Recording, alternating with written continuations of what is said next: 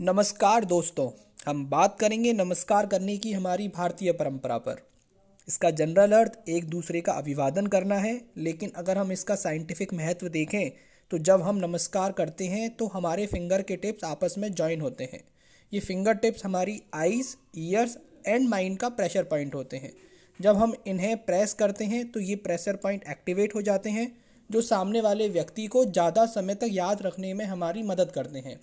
तो इसलिए अगली बार किसी के सामने जाएँ तो उसे नमस्ते कर लंबे समय तक याद रखें। और इसका साइड बेनिफिट तो है ही, हमें जम से भी ये बचाता है।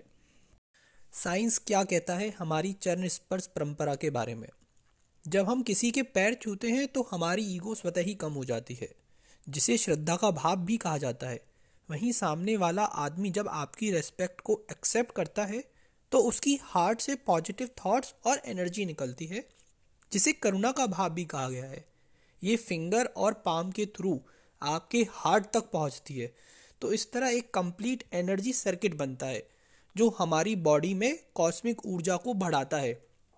इसे दो हार्ट्स एंड दो सोल्स के बीच का एक क्विक कनेक्शन भी कह सकते हैं।